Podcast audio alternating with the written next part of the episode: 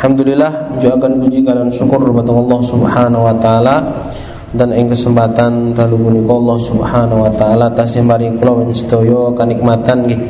Arupi kesehatan waktu luang umur panjang mekaten ugi keimanan kalian ketakwaan. Jamaah rahimakumullah ingkang dipun rahmati Allah Subhanahu wa taala. Kita lajengaken pembahasan kitab Riyadhus Shalihin nggih uh, wonten ing kesempatan pun sampun dipun bahas di punika berkenaan kalian birrul walidain nggih berbakti kepada kedua orang tua nggih merupakan perkara yang begitu sangat penting. Bahwasanya birrul walidain punika termasuk pintu surga yang paling besar. Kesempatan kula panjenengan punika untuk masuk ke dalam surga salah satu pintu besarnya adalah dengan birrul walidain sebagaimana Rasulullah Shallallahu Alaihi Wasallam punika memberikan uh, isyarat tentang orang yang masuk ke dalam surga punika salah satunya adalah orang yang bisa birul walidain. Kisah yang masyhur injih punika kisah terkait dengan Uwais al Qarni orang yang dia kata para ulama majhulun fid dunya wa ma'rufun fil akhirah di dunia punika majhul Pak, tidak terlalu dikenal oleh orang tetapi di akhirat punika masyhur. Terkenal nih karena kebaikannya nih. Sampai Rasulullah Shallallahu alaihi wasallam punika memberikan wasiat kepada Umar bin Khattab untuk mencari orang ini dalam rangka agar nobo Wes al Qarni mendoakan Umar bin Khattab dan agar Umar bin Khattab punika e, meminta kepada Wes al Qarni untuk berdoa kepada Allah agar dia itu diampuni. Nih, agar dia punika diampuni. Terus orang sekali ber Umar bin Khattab radhiyallahu anhu yang kata Rasulullah laukana nabi ba'di lah Umar nabi seandainya ada nabi setelahku yang paling cocok jadi nabi itu adalah Umar nih. Orang yang mana ketika dia lewat di satu jalan punika setan lungo pak, setan punika pergi nih. Orang sesoleh itu itu oleh Rasulullah SAW diberikan wasiat untuk meminta doa dan meminta istighfar kepada orang yang bahkan belum pernah bertemu dengan Nabi. Nah ini pun Wes Al Korni. Lah ternyata ketika ditelusuri salah satu amalia besarnya Wes Al Korni punika adalah birul walidain, kebaktian dia itu kepada ibunya yang sudah tuangi. Terus punika. Maka tenugi jamaah rahimakumullah berbakti kepada kedua orang tua punika merupakan perintah Allah Subhanahu wa taala yang diperintahkan punika lintas generasi, Pak. Baik umat terdahulu ataupun umat di zaman akhir. Jadi punika umatipun Nabi Muhammad sallallahu alaihi wasallam. Nggih, bahwasanya di dalam surat surat Maryam punika kan dipun jelasaken nggih wa wa ausoni wa ausoni bis wa zakati madum tuhayya dan aku diperintahkan nih dan aku diperintahkan kata Nabi Isa itu untuk mengerjakan sholat me, apa namanya menunaikan zakat selagi saya itu masih hidup. Wabarom biwalidati dan saya diperintahkan untuk berbuat baik kepada orang tua. Nih. Jadi ajaran pun ini pak. Ada ajaran yang dulu di zaman sebelum Nabi Shallallahu Alaihi Wasallam pun di zaman nabi-nabi sebelum Nabi Muhammad Wasallam pun disyariatkan. Tapi setelah datangnya Nabi itu ada beberapa ajaran punika engkang dipun nasah pak nih. Selesai pensyariatannya dalam artian di zaman Nabi Muhammad punika sudah tidak dipakai lagi karena selesai Eh, tapi juga ada ajaran-ajaran yang mana nabi-nabi sebelumnya pun kok diwajibkan untuk melakukan itu di masa Nabi Muhammad juga diwajibkan umatnya. Nih, kalau ada sesuatu puniko nilai manfaatnya nih, itu di mana pun dan kapan pun maka menunjukkan itu adalah satu ajaran yang baik. Salah satu ajaran yang sebelum Nabi Muhammad disyariatkan dan di zaman Nabi Muhammad benar disyariatkan bahkan termasuk kewajiban adalah birul walidain, berbakti kepada kedua orang tua. Berbakti kepada kedua orang tua. Terus menika. Jamaah rahimakumullah ingkang dipun Allah Subhanahu wa taala. Selanjutnya nggih terkait di sini masih pada bab berbakti kepada kedua orang tua adalah terkait dengan bab tahrimil uquq Wakoti atir rahim Nggih punika terkait dengan Kalau berbakti kepada kedua orang tua punika wajib Maka sebaliknya Durhaka kepada keduanya punika termasuk dosa besar Diharamkan diharamkan. Waqati atir rahim. Dan juga dalam pembahasan ini di apa namanya disambungkan yaitu terkait dengan dosa orang yang dia itu memutus tali persaudaraan, memutus tali persaudaraan. Menurut ada beberapa ayat nih yang disebutkan oleh beliau Imam Nawawi ketika membahas bab ini. Nomor setunggal menika firman Allah Subhanahu wa taala wonten ing surat Muhammad ayat 22 23. A'udzubillahi minasyaitonirrajim fal asaitum in tawallaitum. Apakah kalian in tawallaitum merasa ketika kalian itu tawallaitum nggih e, membelakangi ataupun menolak antusitu fil ardi lalu membuat kerusakan di muka bumi wa tuqattiu arhamakum dan kalian itu memutus tali persaudaraan di antara kalian. Ulaikal ladzina la'anahumullah mereka adalah orang-orang yang dilaknat oleh Allah fa ama maka akan dibuat tuli akan dibuat buta penglihatan mereka. Artosipun punika termasuk perkara yang apa namanya ihana perkara yang menghinakan Pak. Kalau orang punika merupa, e, melakukan perbuatan nopo tufsidu merusak fil ardi di muka bumi punika membuat kerusakan di muka bumi wa arhamakum dan memutus tali persaudaraan. Dan memutus tali persaudaraan yang paling besar itu adalah ketika dilakukan dengan orang tuanya. Orang yang seharusnya punika diberikan penghormatan Pak nih diberikan penghormatan, diberikan ketundukan, diberikan kepatuhan nih dalam koridor yang benar, dalam koridor tidak bertentangan dengan syariat Allah Subhanahu wa taala, kok malah diberikan nopo keburukan, diputus tali silaturahminya. Ya, maka diancam oleh Allah Subhanahu wa taala punika dengan laknat. Dengan laknat. Fadilah rahmatullah kang dipun rahmati Allah Subhanahu wa taala memutus tali persaudaraan dengan saudara saja Pak atau dengan tetangga ingkang boten enten hubungan darahnya itu saja dosa. Apalagi ketika kita memutus tali persaudaraan kepada orang tua kita nih. Maka naudzubillah min dalik Pak ketika enten anak punika kok ngenengke wong tua Pak jotok jotak wong tua sampai meninggal dunia. Nih, jengkel sama orang tua itu sampai meninggal dunia pun itu berbahaya, Pak. Nih, berbahaya. Akan mendapatkan laknat dari Allah Subhanahu wa taala. Maka tanuki firman Allah Subhanahu wa taala wonten ing surat Ar-Ra'd ayat 25. A'udzubillahi minasyaitonir rajim. Walladzina yanquduna Allah yaitu orang-orang yang ingqadha yang kudu. Maksudipun e, mengingkari janji kepada Allah Subhanahu wa taala mimba dimitsaki setelah mereka itu berjanji wa yaqta'una ma Allah dan mereka itu memutus tidak melakukan apa yang Allah Subhanahu wa taala perintahkan ayu solawasiduna fil ard yaitu apa? Memutus apa yang harus disambung. Maksudnya silaturahmi wa yusiduna fil ard dan mereka membuat kerusakan di muka bumi. Ulaika lahumullahu la'natu walahum su'udar maka untuk mereka mereka itu akan didapatkan laknat walahum dan bagi mereka punika su'udar nggih punika tempat kembali yang buruk. Tempat kembali yang buruk nggih jadi termasuk seburuk-buruk makhluk itu adalah orang yang angelan dengan orang lain, Pak. orang yang begitu sangat sulit bermuamalah. Nih, lisannya puniko pedes, nih. Hatinya puniko keras, nih. Terus sikapnya itu sikap yang tidak disukai oleh banyak orang. Nih. Kalau tidak disukai punika karena mempertahankan akidah punika kebaikan. Tetapi kalau orang punika tidak suka dengan seseorang karena urusan akhlaknya, karena urusan lisannya yang tidak bisa terjaga, nih.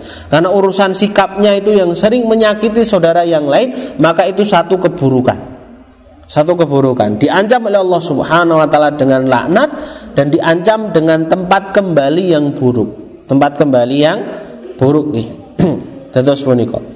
Selajengipun firman Allah Subhanahu wa taala wonten ing surat Al-Isra ayat 23 24. A'udzubillahi minasyaitonir rajim wa qadha rabbuka alla ta'budu illa iyyahu wa bil walidaini ihsana. Dan Allah telah menetapkan agar kalian nih beribadah agar kalian itu tidak beribadah kecuali hanya kepadanya wa bil walidaini ihsana dan kepada kedua orang tua itu hendaknya berbuat baik. Imma yablughanna indakal kibar. Apabila datang kepada kalian nih kepadamu al kibar ahaduhuma salah satu di antaranya itu sudah tua Aukilahuma atau kedua-duanya fala takullahuma ufin. Maka jangan katakan kepada keduanya punika ufin kalimat uf. Walatan harhuma dan janganlah bentak mereka berdua wa kullahuma qaulan karima. Dan katakanlah kepada keduanya punika perkataan yang baik perkataan yang baik. Terus punika jamaah rahimakumullah ingkang dipun rahmati Allah Subhanahu wa taala terkait dengan e, durhaka kepada kedua orang tua itu sekali lagi merupakan perkara yang paling buruk.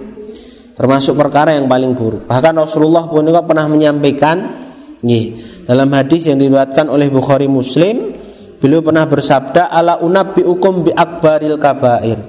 Maukah kalian itu saya beritahu nabba'a yunabbi'u punika adalah mengabarkan Pak makanya kan enten surat an-naba nggih Juz pinten surat An-Naba? Hah? Juz 30 nggih. Amma yatasaalun anin naba'il adim Tentang apa mereka itu bertanya? Anin naba'il adim tentang kabar yang besar. Jadi an-naba punika maksudipun kabar nih. Berarti kalau unabi hukum itu maksudnya adalah saya mengabarkan kepada kalian. Maukah saya kabarkan kepada kalian bi akbaril kabair dengan dosa yang paling besar? Nih, kata Rasulullah salatan ada tiga. Bala ya Rasulullah, maka para sahabat puniko mengatakan, Ya Rasulullah kami mau untuk diberitahu tentang dosa yang paling besar. Rasulullah SAW lalu bersabda al israku billah. Yang pertama adalah berbuat syirik kepada Allah Subhanahu wa taala wa uququl walidain.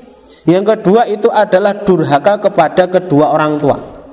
Nih, wa kana muttaqian lah ketika Rasulullah menyampaikan itu, jadi ketika Rasulullah menyampaikan apakah mau saya kabarkan tentang dosa yang paling besar, beliau sebutkan yang pertama syirik kepada Allah, yang kedua durhaka kepada kedua orang tua. Itu Rasulullah dalam kondisi duduk mutakian. Mutakian pun kok lendet-lendet Jadi agak santai. Fajala sangi wakana mutakian bersandar lalu beliau itu duduk fakola lalu beliau itu apa? mengatakan ala waqulu zur wa zur. Tadi kan ada tiga. Yang ketiga itu adalah perkataan yang dusta dan persaksian yang dusta atau persaksian palsu nih. Nah, termasuk bagian dari dosa besar. Nah, adapun yang apa namanya yang ingin kita sampaikan di sini adalah terkait dengan ukukul walidain dosa besar yang oleh Rasulullah Shallallahu Alaihi Wasallam pun ditempatkan setelah berbuat syirik kepada Allah Subhanahu Wa Taala. Artosipun perkawis punika perkawis ingkang begitu sangat besar sekali pak. Durhaka kepada kedua orang tua nggih. Karena orang tua itu merupakan keberkahan kita pak. Hormat kita kepada orang tua, kepatuhan kita kepada orang tua itu merupakan jatah kadar keberkahan kita. Artinya kalau kita tidak menghormati mereka, tidak memberikan kebaikan kepada mereka, maka jatah atau kadar keberkahan kehidupan kita itu akan berkurang atau bahkan akan hilang. Nih. Ada yang mengatakan orang tua puniko kados nobo seperti uh, apa namanya? Seperti kursi nih seperti kursi dan keberkahan itu seperti bayangan kursi. Eh, kalau kita menginginkan ada bayangan, maka hadirkan kursinya. Ya kan? Kalau kita ingin bayangan kursi tapi kursi ini buatan enten mustahil. Eh, kalau kita ingin keberkahan maka hadirkan kepatuhan kita kepada kedua orang tua, maka keberkahan itu secara otomatis akan datang kepada kita. Ini akan datang kepada kita nih. Terus punika. Maka jangan sekali-kali kula panjenengan punika melakukan perkara yang termasuk durhaka kepada kedua orang tua. Dijelaskan terkait dengan hadis tadi nggih. Fa amarallahu bil ihsan ilal walidain. Allah itu memerintahkan kepada kita untuk berbuat baik kepada kedua orang tua. Sampai Allah punika mengatakan in balagha indakal kibar kalau sudah sampai kepada Salah satu di antaranya atau keduanya puniko apa? Sudah tua. Nih, sudah tua puniko sudah banyak kekurangannya. Sudah rungon, sudah penglihatan nih. Fisiknya juga sakit-sakitan. Nih, konsentrasinya juga berkurang. Imal um awil ab. baik itu adalah ibu kita atau bapak kita awil um wal ab jami'an atau keduanya nggih Fazajar fazajar taminhum li anal insan idza kabara qad yasala ilail haram wa ardal al umur fayut ab nih. Maka apa? Kepatuhan kita, kesabaran kita untuk menghadapi kedua orang tua itu harus lebih kita besarkan, Pak. Karena ujian di situ itu besar. Nih, ujian di situ pun kok besar nih. Terkadang anak pun kok merasa lebih pintar, merasa lebih kaya, merasa lebih nopo meleh dari kedua orang tuanya sehingga dia punya dalil untuk meremehkan orang tuanya.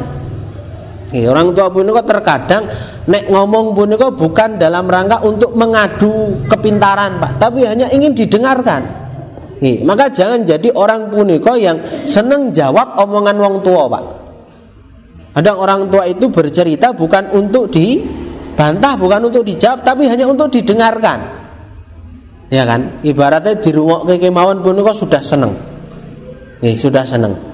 Maka senjata yang paling bagus pun kok enggak nggih pak. Nih kalau apa yang diceritakan orang tua enggak nggih kemauan nih terus punika karena itu akan melegakan kedua orang tua kita nih Maka ketika Allah Subhanahu wa taala menyampaikan wala takullahuma ufin dan janganlah kalian itu mengatakan kepada keduanya itu adalah kalimat uf nih, kalimat peremehan karena memang ketika orang tua puniko sudah tua, kemungkinan puniko melakukan sesuatu yang salah itu besar, Pak. Ya kan? Lah itu di situ kesabaran kita jangan sampai terucap dari lisan kita puniko kalimat-kalimat yang menyakiti mereka. Ailatakul ini mutajir mingkuma. Nih, jangan sampai mengatakan perkara yang menyakiti mereka atau bahkan perkara yang merupakan bentuk kita ini kita ini memutus tali silaturahmi nih kepada kedua orang tua kita. Walatan harhuma ini yang lebih tidak boleh lagi. Jangan kita ini membentak keduanya. Wa kullahuma qaulan karima yakni tayyiban hasanan yadkhulu surur alaihima. Dan hendaklah kita ini memberikan kalimat-kalimat, perkataan-perkataan yang baik, Pak. Tayyiban hasanan punika kalimat yang baik, yang menyenangkan. Ketika mereka mendengar punika senang bahagia, Pak. Nih, Jangan sampai kalimat-kalimat yang justru membebani. Ya kan? Walaupun sebenarnya di situ ada beban. Misalnya jenengan menyampaikan, "Pak, Pak nih, urip seperti ini seprono kok kur ninggali utang ya orang ninggali sugih misalnya. Arep ya ninggali utang tenan, Pak. Tapi jangan sampai kalau kita bisa itu mengucapkan kalimat-kalimat yang jangan sampai seperti itu. Yaitu kalimat-kalimat yang memberikan kebahagiaan. Mboten napa-napa Bapak Ibu ninggali utang nggih. Mboten sah dipikir insyaallah kula sak nawa sak rencang punika kuat untuk nyaur sak niki konsentrasi ngibadah kemawon, konsentrasi ngibadah untuk mempersiapkan kehidupan di akhirat nggih. Terus punika sama-sama nanggung utang pak. Tapi yang satu dengan mengucapkan kalimat yang buruk Yang satu dengan kalimat yang baik Terus menikah Jamaah rahmatullah yang dipun rahmati Allah subhanahu wa ta'ala. Maka tenuki nggih. Wa yazilu anhum al-ka'abah wal khuzan dan jangan kita ini menampakkan kepada salah satu di antaranya atau keduanya itu sesuatu yang bisa menjadikan mereka itu sedih, Pak. Nih menjadikan kita ini sedih. Orang tua kula panjenengan punika le ngopeni kula panjenengan punika siang malam, Pak nih. Ngopeni kita ketika kecil itu begitu sangat besar sekali pengorbanannya. Bahkan ketika kula panjenengan punika waktu kecil punika sakit misalnya. Itu bisa jenengan rasakan ketika jenengan gak ada lare, Pak nih.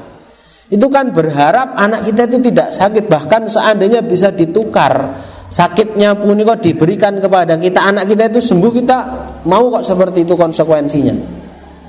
Gitu tetapi terkadang kasih sayang anak kepada orang tua tidak bisa setulus kok Nih, tidak bisa setulus kok Maka seberapapun yang kita berikan kepada orang tua kita kok tidak akan bisa membalas kebaikan yang mereka berikan kepada kita nih. Terus kok Wa qur rabbirhamhuma kama rabbayani saghira. Selanjutnya tugas kula panjenengan di samping mengatakan suatu yang baik, tidak membentak mereka nggih. Hendaklah kita ini wad'ullahu ayyarhamahuma agar kita ini berdoa kepada Allah Subhanahu wa taala agar Allah Subhanahu wa taala memberikan rahmat kepada mereka berdua, Pak.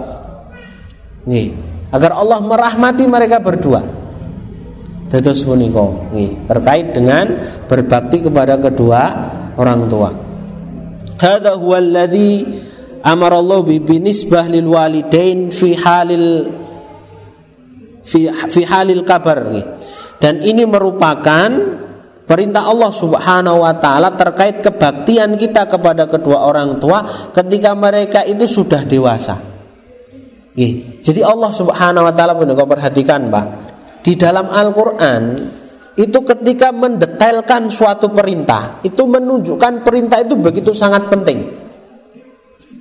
Nih, kalau Allah perintahkan sholat di dalam Al-Quran walaupun kita tahu sholat pun perkawis ingkang penting pak. Nih. Tetapi tidak terlalu detail pak. Nih, tidak akan jenengan temukan di dalam Al-Quran pun terkait dengan jumlah rakaat sholat. Nih. Ataupun perintah wudhu tidak akan di apa tidak akan ditemukan di situ terkait dengan misalnya detail air yang boleh kita gunakan untuk bersuci itu apa saja nih. Tata cara secara detail berwudu seperti apa nih. Secara global ada tapi secara detail tidak akan ditemukan. Tetapi kalau terkait dengan berbakti kepada kedua orang tua, kalimat apa yang boleh kita sampaikan, kalimat apa yang tidak boleh kita sampaikan itu dijelaskan detail oleh Allah Subhanahu wa taala.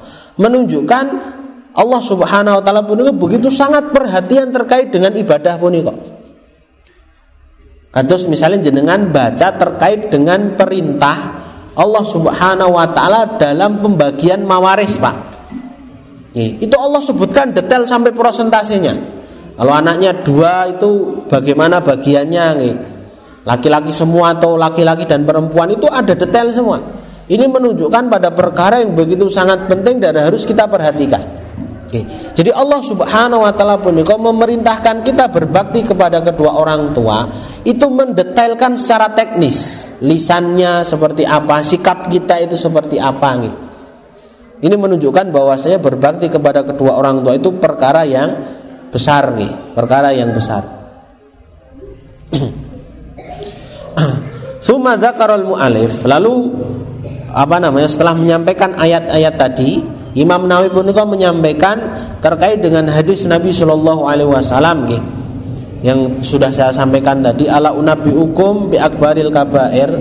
Maukah kalian itu saya sampaikan terkait dengan dosa-dosa besar nih.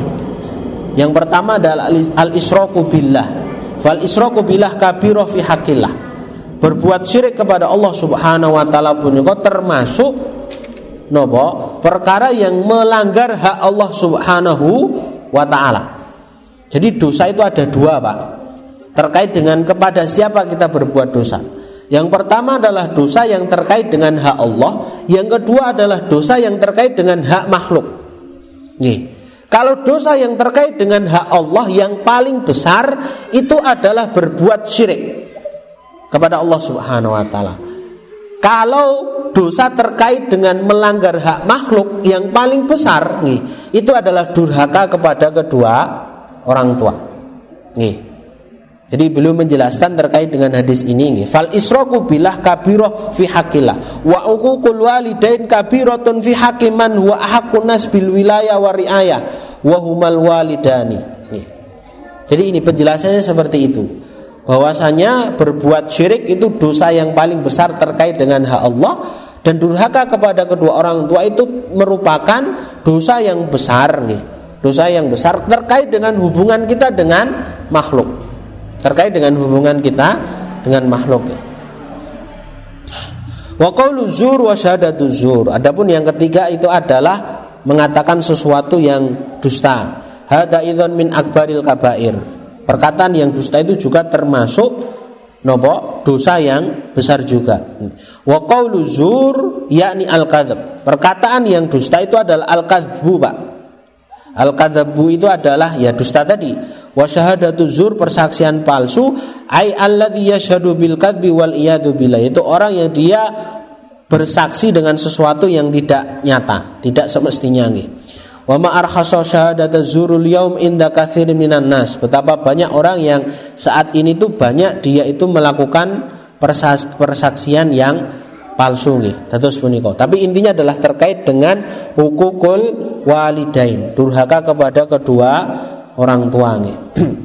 Dados punika. Bahkan bukan hanya satu Pak hadisnya terkait dengan larangan kula punika untuk tidak durhaka kepada kedua orang tua. Dalam hadis yang lain Rasulullah menyampaikan nih, minal kabair satmur rajul walidai. Ya, dan ini termasuk praktek durhaka pada orang tua. Termasuk dosa besar itu adalah seseorang itu mencela bapaknya. Nih, atau mencela ibunya. Nih. Kalau maka ada sahabat puniko yang bertanya kepada Rasulullah, "Ya Rasulullah, waliyastamu rajul walidayhi." Apakah ada di antara kita ini di antara orang itu yang mencela orang tuanya? Itu kan suatu yang walaupun ada tapi jarang lah ya kan? Karena orang tua itu orang yang otomatis kita menaruh rasa cinta kepada mereka, menaruh rasa sayang kita kepada mereka. Maka ada sahabat yang mengatakan, "Ya Rasulullah, apakah ada di antara kita tuh yang mencela kedua orang tuanya?" Maka Rasulullah menjawab, "Na'am, ada." Apa kata Rasulullah? Ya subu abar rojul, subu abahu, wa subu ummahu, subu ummahu. Yaitu apa? Ketika kamu, ketika ada orang itu mencela bapaknya orang lain. Nih. Lalu apa? Orang lain tadi mencela bapakmu, itu termasuk kalian mencela bapakmu. Nih. Dan kamu itu mencela ibu orang lain, lalu orang lain itu mencela ibumu, maka itu termasuk bentuk pencelaan apa? Kamu kepada ibumu. Jadi tidak secara langsung, Pak. Nih. Lalu kita tidak menghormati orang lain, akhirnya orang lain itu tidak menghormati orang tua kita. Nih, maka itu termasuk nopo bentuk kedurhakaan. Bentuk kedurhakaan. Jadi nama baik orang tua itu harus kita jaga. Karena baik buruknya kita itu nanti nyangkutnya ke orang tua. Ya kan? Misalnya neng cah kok nakal dugal bang, itu mesti kan ditekoni anak sopo kan? Padahal bapak orang orang akon dugal. Nih. Tapi kalau ada anak kok soleh sergap ke masjid gitu ya sedikit banyak orang tuanya itu akan kena itu anaknya sobo kok soleh nih. Jadi seperti itu. Maka ada larangan kita ini mencela orang lain agar orang lain pun kok tidak mencela orang tua kita. Oke. Selanjutnya pun firman Allah Subhanahu wa taala eh, hadis Nabi Shallallahu alaihi wasallam Bahwasanya Rasulullah SAW juga bersabda, "La yadkhulul jannata qati." Qala Sufyan fi riwayati yakni qati ar-rahim. Tidak akan masuk ke dalam surga orang yang kotek. Kotek pun ini memutus pak. Nih, kata Sufyan Asauri maksudnya adalah memutus tali persaudaraan. Nih. Lah memutus tali persaudaraan kepada saudara seiman saja menjadikan orang terhalangi untuk masuk ke dalam surga, apalagi kalau dia memutus tali persaudaraan kepada orang tua, yaitu orang yang seharusnya diberikan kebaikan. Maka lebih pantas dia itu untuk masuk ke dalam neraka. Artinya pun tidak masuk ke dalam surga nih. Terus punika jamaah rahimakumullah ingkang dipun Allah Subhanahu wa taala nggih. Jaminan nih. Oh masih lama nih. Masih berapa menit pun 13 menit. Nih. Kita lanjutkan ini masih ada beberapa hadis nih, terkait dengan uh, kedua orang tua. Dari Abi Isa Al-Mughirah bin Syu'bah radhiyallahu anhu bila Nabi sallallahu alaihi wasallam pernah bersabda, "Inna ta'ala harrama 'alaikum uquqal ummahat." Sesungguhnya Allah Subhanahu wa taala itu mengharamkan atas kalian hukukul ummahat, durhaka kepada ibu-ibu kalian. Wa man'an wahat wa ad, wa, wa, wa wa'dal banati wa karihalakum kila wa qala. Wa kathratas su'ali wa idha'atal mali muttafaq alaih. Nih, Rasulullah pernah bersabda bahwasanya Allah Subhanahu wa taala mengharamkan atas kalian itu durhaka kepada ibu-ibu kalian nih. Wa man an wahat, man an punika maksudipun utel, Pak. Nih. Man an itu menolak apa yang Allah perintahkan kita untuk bersedekah, kita menolaknya. Mengatakan ini adalah suatu yang saya punya karena usaha saya. Sebagaimana Korun ketika diperintahkan untuk bersedekah dia mengatakan Hada min ilmi indi Saya mendapatkan ini karena ilmu yang saya punya Karena kerja keras saya Karena usaha saya Sehingga dia menolak untuk memberikan sedekah Wahad hat itu maksudnya adalah memberikan nggih. Jadi ini merupakan larangan dan Allah mengharamkan. Wa dal banat. Begitu juga kita ini diharamkan untuk wa'dal banat. Membunuh anak perempuan. Kalau sekarang mungkin tidak ada, Pak. Ini zaman dulu orang-orang kafir Quraisy punika punya kebiasaan ketika mereka punya anak perempuan itu sebagai aib. Nih, karena tidak bisa memberi kebanggaan kepada keluarga. Maka sebagian dari mereka puniko ketika sadar yang lahir puniko anak perempuan itu tidak segan-segan untuk menguburnya hidup-hidup. Wadal banat puniko maksudipun wonten niku Pak Wa karihalakum kila waqala. Dan Allah membenci atas kalian kepada kalian kila waqala. Kila waqala puniko nuwun sewu Pak, banyak berbicara. Nggih. Banyak berbicara. Bahkan dalam hadis yang lain Rasulullah puniko menyampaikan nggih Orang itu pantas dikatakan sebagai pendusta kalau dia itu mengatakan seluruh apa yang dia dengar. Jadi, Padahal kita saksikan sekarang itu banyak orang itu yang lebih banyak berbicara daripada yang mendengar. Apa yang disampaikan itu lebih banyak apa yang dia dengar. Lawang orang itu mengatakan sebanyak apa yang dia dengar itu sudah pantas dikatakan sebagai pendusta. Bagaimana kalau dia itu berbicara lebih banyak dari apa yang dia dengar? Ini terkait dengan perkara-perkara yang lahwon pak, bukan perkara yang terkait dengan menyampaikan kebenaran misalnya. Ini kita harus apa harus banyak menyampaikan. Tapi kalau perkara-perkara yang tidak ada muatan akhiratnya kita banyak berbicara, apalagi ada muatan dustanya, nah itu perkara yang dibenci oleh Allah Subhanahu wa taala. Wa kathratas sual. Kathratas soal itu banyak bertanya terkait dengan urusan agama. Orang bertanya pun ada tiga pak. Ada orang yang bertanya karena memang dia ingin mencari tahu, ya kan? Misalnya tidak tahu rukun sholat, misal dia tahu rukun sholat itu apa, nih dia bertanya rukun sholat itu apa. Akhirnya ketika tahu dia kerjakan itu, atau bertanya tentang sunah-sunah orang ketika berwudu, nih. Ketika dia tahu dia amalkan itu. Maka orang yang seperti ini dia bertanya karena tidak tahu dan karena ingin apa ingin tahu maka jawab pak Nih, kita berusaha untuk menjawabnya yang kedua ada orang itu bertanya tapi sebenarnya sudah tahu bosok gampangnya ngetes pak. Nih bosok gampangnya ngetes nih. Kalau orang yang seperti ini itu tidak wajib untuk kita jawab. Kalau dengan menjawab itu bisa ada maslahat maka dijawab. Ya kan? Misalnya ada orang hanya ingin ngetes nih pengetahuan kita nih. Maka sampaikan saja kalau kita bisa menjawab dalam rangka untuk apa? Memberikan masalah agar orang itu sewu tidak meremehkan kita. Yang ketiga ada orang itu bertanya tapi ingin menjatuhkan. Ya kan, bertanya tapi ingin menjatuhkan. Maka kalau orang yang seperti ini tidak wajib untuk dijawab. Ya, karena tidak semua pertanyaan punika harus dijawab, Pak. Ya, tidak semua pertanyaan punika harus dijawab. Ada pertanyaan-pertanyaan yang mana itu ketika dijawab justru mendatangkan madarat, jangan dijawab. Pernah kan Umar bin Khattab radhiyallahu anhu bertemu dengan orang ateis, orang yang menyoal tentang takdir Allah Subhanahu wa taala. Itu ketika bermaksiat punika mengkambing hitamkan takdir Allah. Ketika ditanya kenapa kamu minum khamar, kata dia ini kan takdir Allah.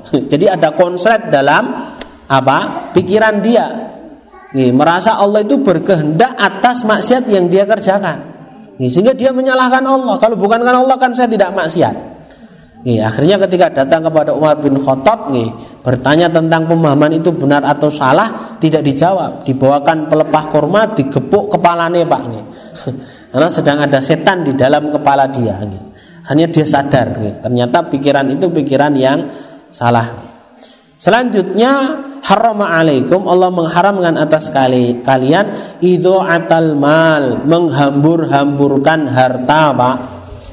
Menghambur-hamburkan harta, mentasorufkan harta untuk perkara-perkara yang kurang manfaatnya tentang akhirat kita. Ya. Yo mangan-mangan oleh Pak, ya, tapi jangan berlebihan. Wa kulu washrubu wala tusribu. Ya, makan dan minumlah tapi jangan berlebihan. Ya plesir ya angsal, tapi jangan sampai harus menghabiskan banyak harta. Sehingga lalai zakatnya, lalai sedekahnya, lalai infaknya nih. Terus menikah. Ngoten niku nyuwun ngapunten nggih mugi-mugi manfaat. Mudah-mudahan kita menjadi orang yang punya kesadaran Pak nggih untuk berbakti kepada kedua orang tua kita. Ngoten niku nyuwun ngapunten. Enten pertanyaan? Nggih, Pak.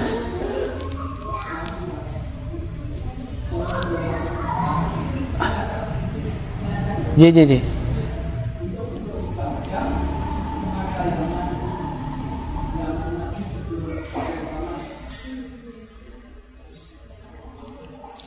Ibadah sebelum zaman Nabi, artinya sebelum zaman Nabi Muhammad. Banyak ibadah-ibadah yang dikerjakan umat terdahulu, disyariatkan umat terdahulu, tapi di zaman kita ini tidak disyariatkan. Seperti contoh, di zaman sebelum Nabi Muhammad, ghanimah itu diharamkan, Pak. Tidak boleh diambil. Ghanimah itu harta rampasan perang. Nih, kalau zaman sebelum Nabi Muhammad, kalau terjadi peperangan, terjadi jihad, harta itu dikumpulkan di satu tempat. Oh, nanti setelah itu disambar apa? Petir dan hilang. Maksudnya diserahkan kepada Allah. Nih. Ada juga di zaman sebelum Nabi Muhammad itu terkait dengan jumlah rokaat sholat, Pak. Itu ada yang di zaman Nabi sebelum Nabi Muhammad itu sehari itu seribu rokaat sholatnya. Nih, tapi di zaman Nabi diberikan dispensasi dikurangi, nih, dikurangi.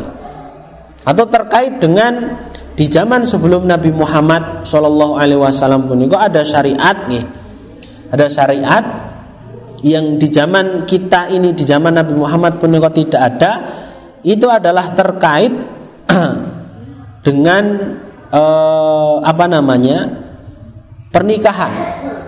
Nih, kalau umat terdahulu itu batasnya itu banyak sekali. Maka Nabi Musa itu kan punya istri kalau nggak salah seribu pak, dan belum mampu untuk menggaulinya hanya dalam satu malam. ya kan? Tapi kalau umat kita itu terbatas. Nih, kalau kita itu kan di umat Nabi Muhammad itu kan batasnya empat.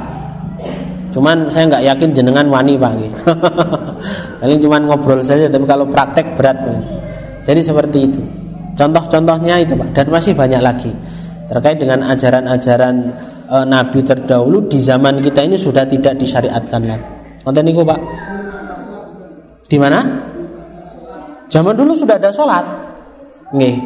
Zaman dulu itu ada sholat. Maka ketika Rasulullah SAW menikah Isra Mi'raj, itu kan pertama kali diperintahkan 50 waktu. Ya kan? Tapi tidak langsung diterima oleh Rasulullah. Beliau punika turun ke beberapa lapisan langit untuk nopo diskusi dengan para nabi. Salah satunya Nabi Musa. Yang paling ngebet bahwasanya Nabi Muhammad itu umatnya tidak mampu mengejar, mengerjakan 50 waktu itu Nabi Musa. Nih, kalau Nabi Musa itu umatnya mampu.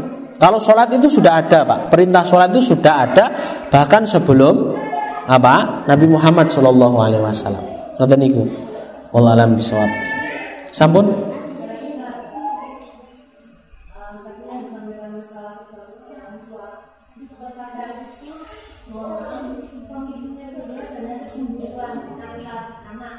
J.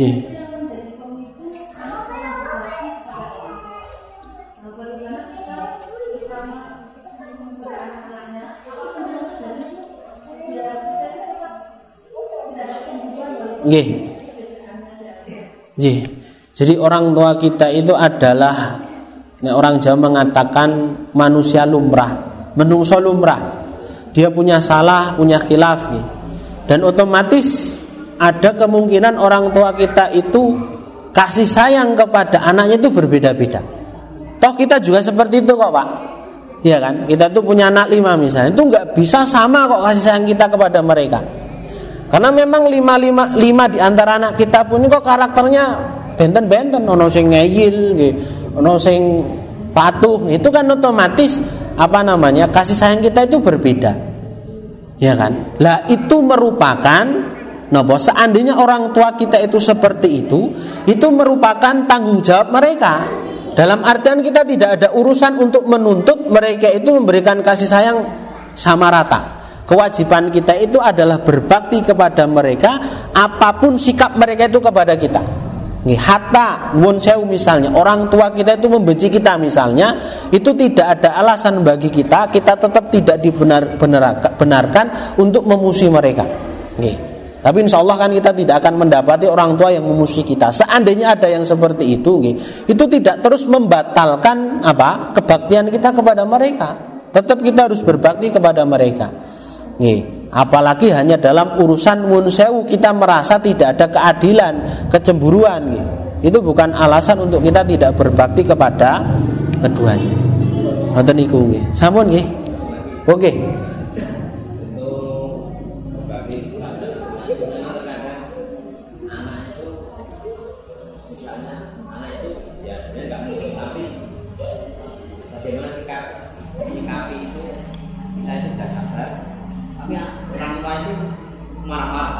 Nggih. Nggih. Ladang pahala itu, Pak. Nggih. Dirungokke mawon dirasake, Pak nggih. Toh kita berbakti itu ada batasnya enggak lama nggih. Tapi nggih aja terus didongani muga-muga cepat mati, ampun Pak nggih. Dinikmati nggih mawon nggih, dinikmati nggih. Perkara itu dinikmati saja. Itu karena apa namanya? Al ajru biqadril masyaqqah. Pahala itu senilai dengan tingkat kesulitannya. Ada kisah Pak di Arab itu. Ada seseorang itu membawa ibunya ke klinik ke dokter. Ya, karena sakit dikontrolkan, dimintakan obat nih. Tapi dokternya itu ketika melihat itu tak takjub sekali Pak. Nih. Ternyata ketika dia membawa ibunya itu, ibunya non sewu gila Pak. Nih, gila. Jadi ketika diperintahkan untuk duduk malah macam-macam bahkan anaknya pun kok diludahi Pak nih diludahi, dionek-onek macam-macam gitu.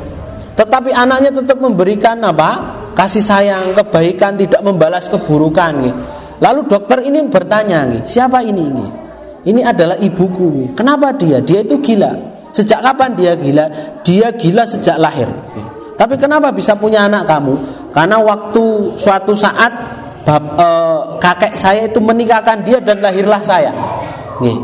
Dia kan tidak mengenal kamu, nih. Ya memang dia tidak mengenal saya, tetapi saya lahir dari dia dan Allah perintahkan saya untuk berbakti kepadanya. Nih.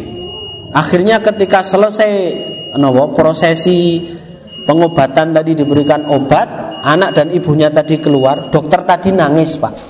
Nih, saya ini sering mendengar ceramah tentang konsep berbakti kepada kedua orang tua. Tapi saya baru pertama kali melihat praktek orang berbakti kepada orang tua ini yang seperti ini. Nih, ketika orang tuanya itu memberikan keburukan, nih, ludahi pak onek-onek, bahkan orang tua itu tidak kenal dengan anaknya, tapi tetap diberikan kebaikan. Ngoten niku Pak, nggih. Allah alam bisawab nggih. Dadi dinikmati kemawon nggih. Jangan diambil hati. Mereka orang tua kita ladang pahala bagi kita. Ngoten niku nyuwun ngapunten nggih. Kita tutup kanthi wasan doa kafaratul majlis. Subhanakallah bihamdik. Astagfirullah. Assalamualaikum warahmatullahi wabarakatuh.